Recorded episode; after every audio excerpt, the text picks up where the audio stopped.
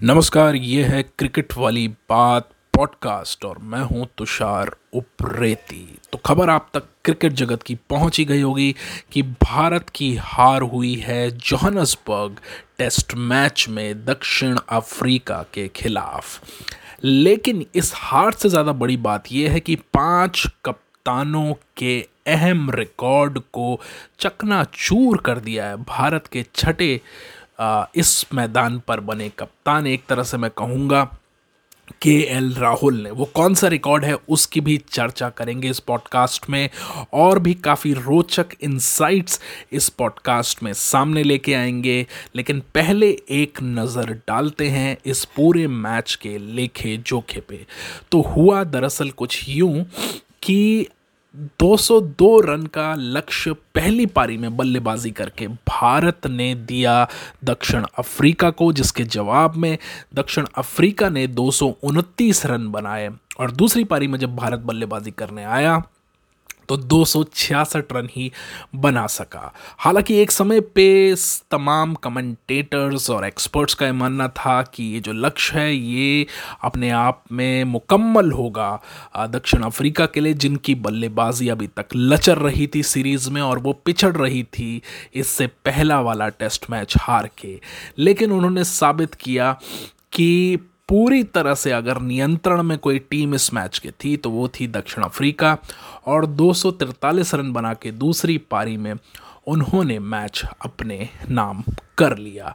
तो सीरीज़ अब एक एक से बराबर हो चुकी है और इस सीरीज़ के जो सबसे अहम खिलाड़ी निकल कर आए, उसमें सबसे पहले ज़िक्र करना ज़रूरी हो जाता है शार्दुल ठाकुर का।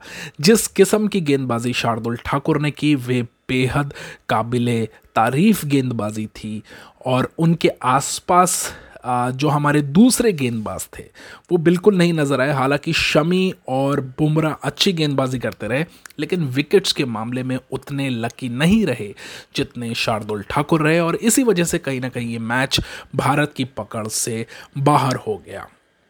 दूसरी एक अहम बात ये भी रही कि जिन दो बल्लेबाजों पर तलवार लटक रही थी टीम से बाहर जाने की, यानी कि अजिंक्य राणे और चेतेश्वर पुजारा पर, उन दोनों ने ही दूसरी पारी में कमाल की बल्लेबाजी की और मुश्किल परिस्थितियों के अंदर अजिंक्य राणे ने अट्ठावन रन और चितेश्वर पुजारा ने तिरपन रन बना डाले।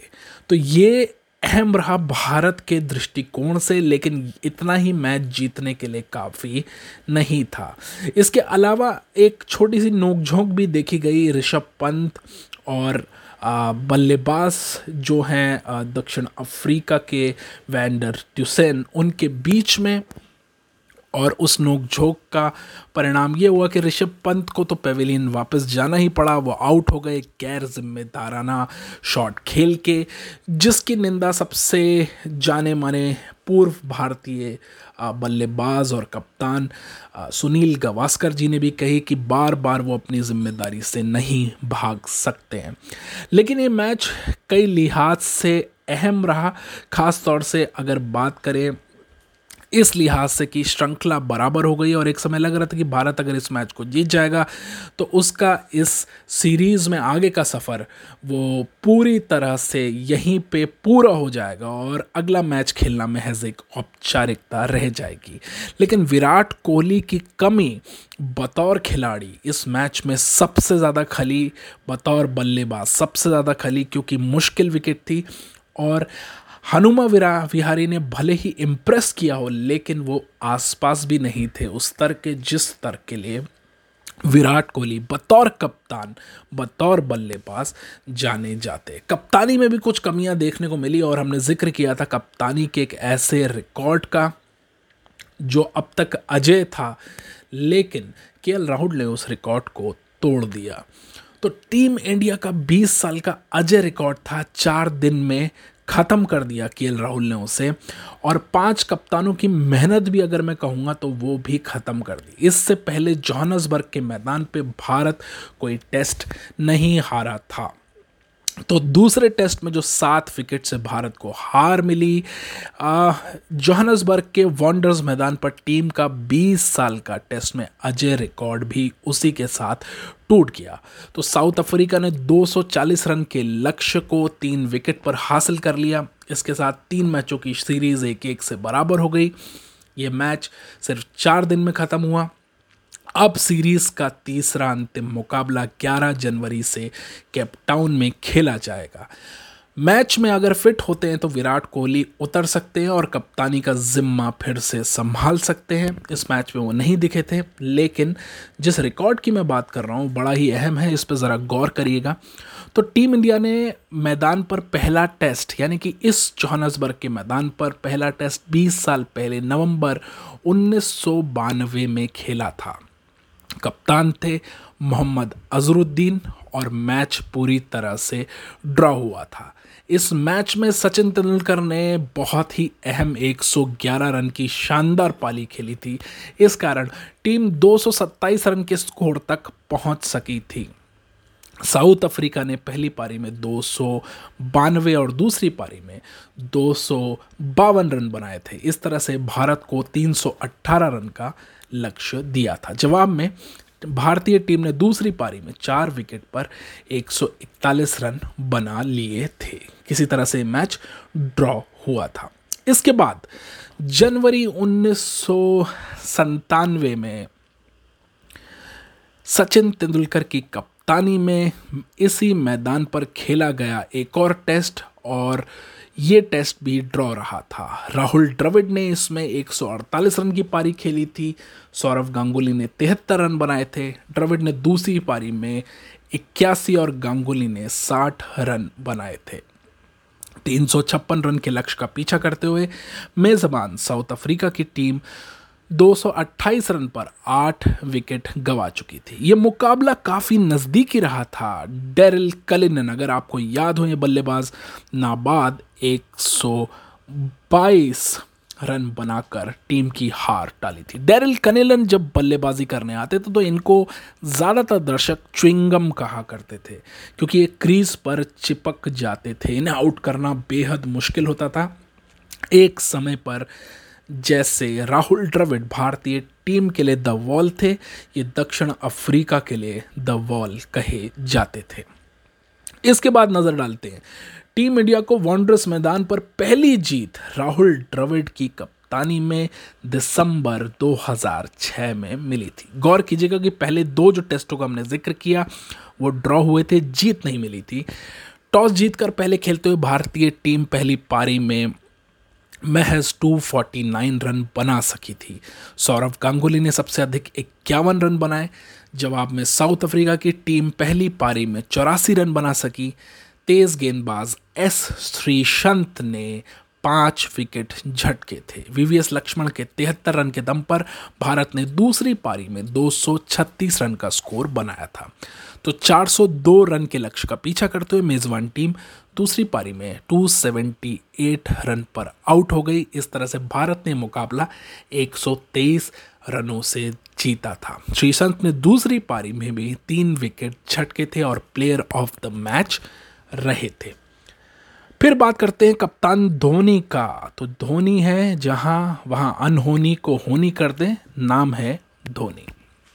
एम एस धोनी के नेतृत्व में दिसंबर 2013 में एक बार फिर मैदान पर टेस्ट मैच खेलने भारतीय टीम उतरी, पहली पारी में बढ़त हासिल की, लेकिन अंत में रोमांचक मुकाबला ड्रॉ रहा। भारत ने पहली पारी में 280 रन बनाए। विराट कोहली ने 119 रन बनाए, जवाब में साउथ अफ्रीका की टीम 244 रन ही बना सकी। जहीर खान, ईशांत शर्मा ने चार चार विकेट लिए। भारत ने दूसरी पारी में 421 रन का बड़ा स्कोर बनाया। चेतेश्वर पुजारा ने एक सौ तिरपन और कोहली ने छियानवे रन बनाए।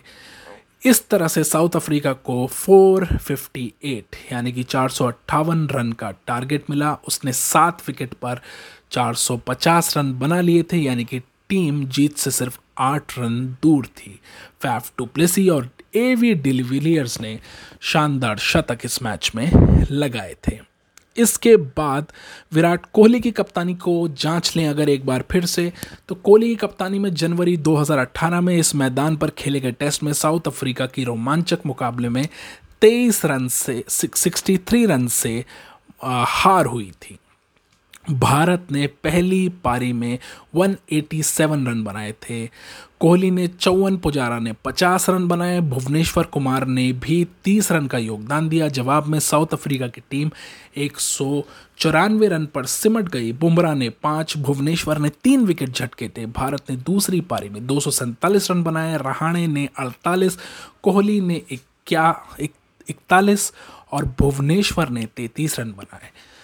241 रन के लक्ष्य का पीछा करते हुए दक्षिण अफ्रीका की टीम महज 177 रन ही बना सकी। मोहम्मद शमी ने इस मैच में भी पाँच विकेट झटके थे। तो ये मैच जिसको भी याद था, उसको याद होगा कि मोहम्मद शमी की गेंदबाजी अनप्लेबल हो गई थी। और ऐसा लगने लगा था कि गेंदबाजी उनकी इतनी ज़बरदस्त और इतनी धाकड़ है कि बल्लेबाज समझ ही नहीं पा रहे हैं। तो इन ये वो पुराने मैच थे। जब भारत को हार नहीं मिली थी इस मैदान पे, लेकिन फ़िलहाल ताज़ा खबर यही है कि के राहुल कप्तानी में, यानी कि के राहुल वो पहले कप्तान हैं जिन्होंने जोहानसबर्ग में अपना पहला टेस्ट मैच बतौर कप्तान के तौर पे खेलते हुए गवा दिया है। तो फ़िलहाल इतना ही। ये है क्रिकेट वाली बात। अगर आप हमसे जुड़ना चाहते हैं तो इंस्टाग्राम पे सवाल पूछ सकते हैं at the rate Tushar Upreti करके हमको सर्च कर सकते हैं, या ट्विटर पे भी इसी अकाउंट से आप सवाल पूछ सकते हैं। तो क्रिकेट के नए नए इंसाइट्स नई नई खबरें नई नई जानकारियों के साथ हाजिर होते रहेंगे। तीसरे टेस्ट पर भी चर्चा करेंगे और उसके बाद वनडे सीरीज़ की भी बात करेंगे। उम्मीद यही है कि कप्तान विराट कोहली तीसरा जो टेस्ट होने वाला है उसमें वापसी करेंगे और भारत को यहाँ जीत दर्ज करवाने में अहम भूमिका निभाएँगे। धन्यवाद।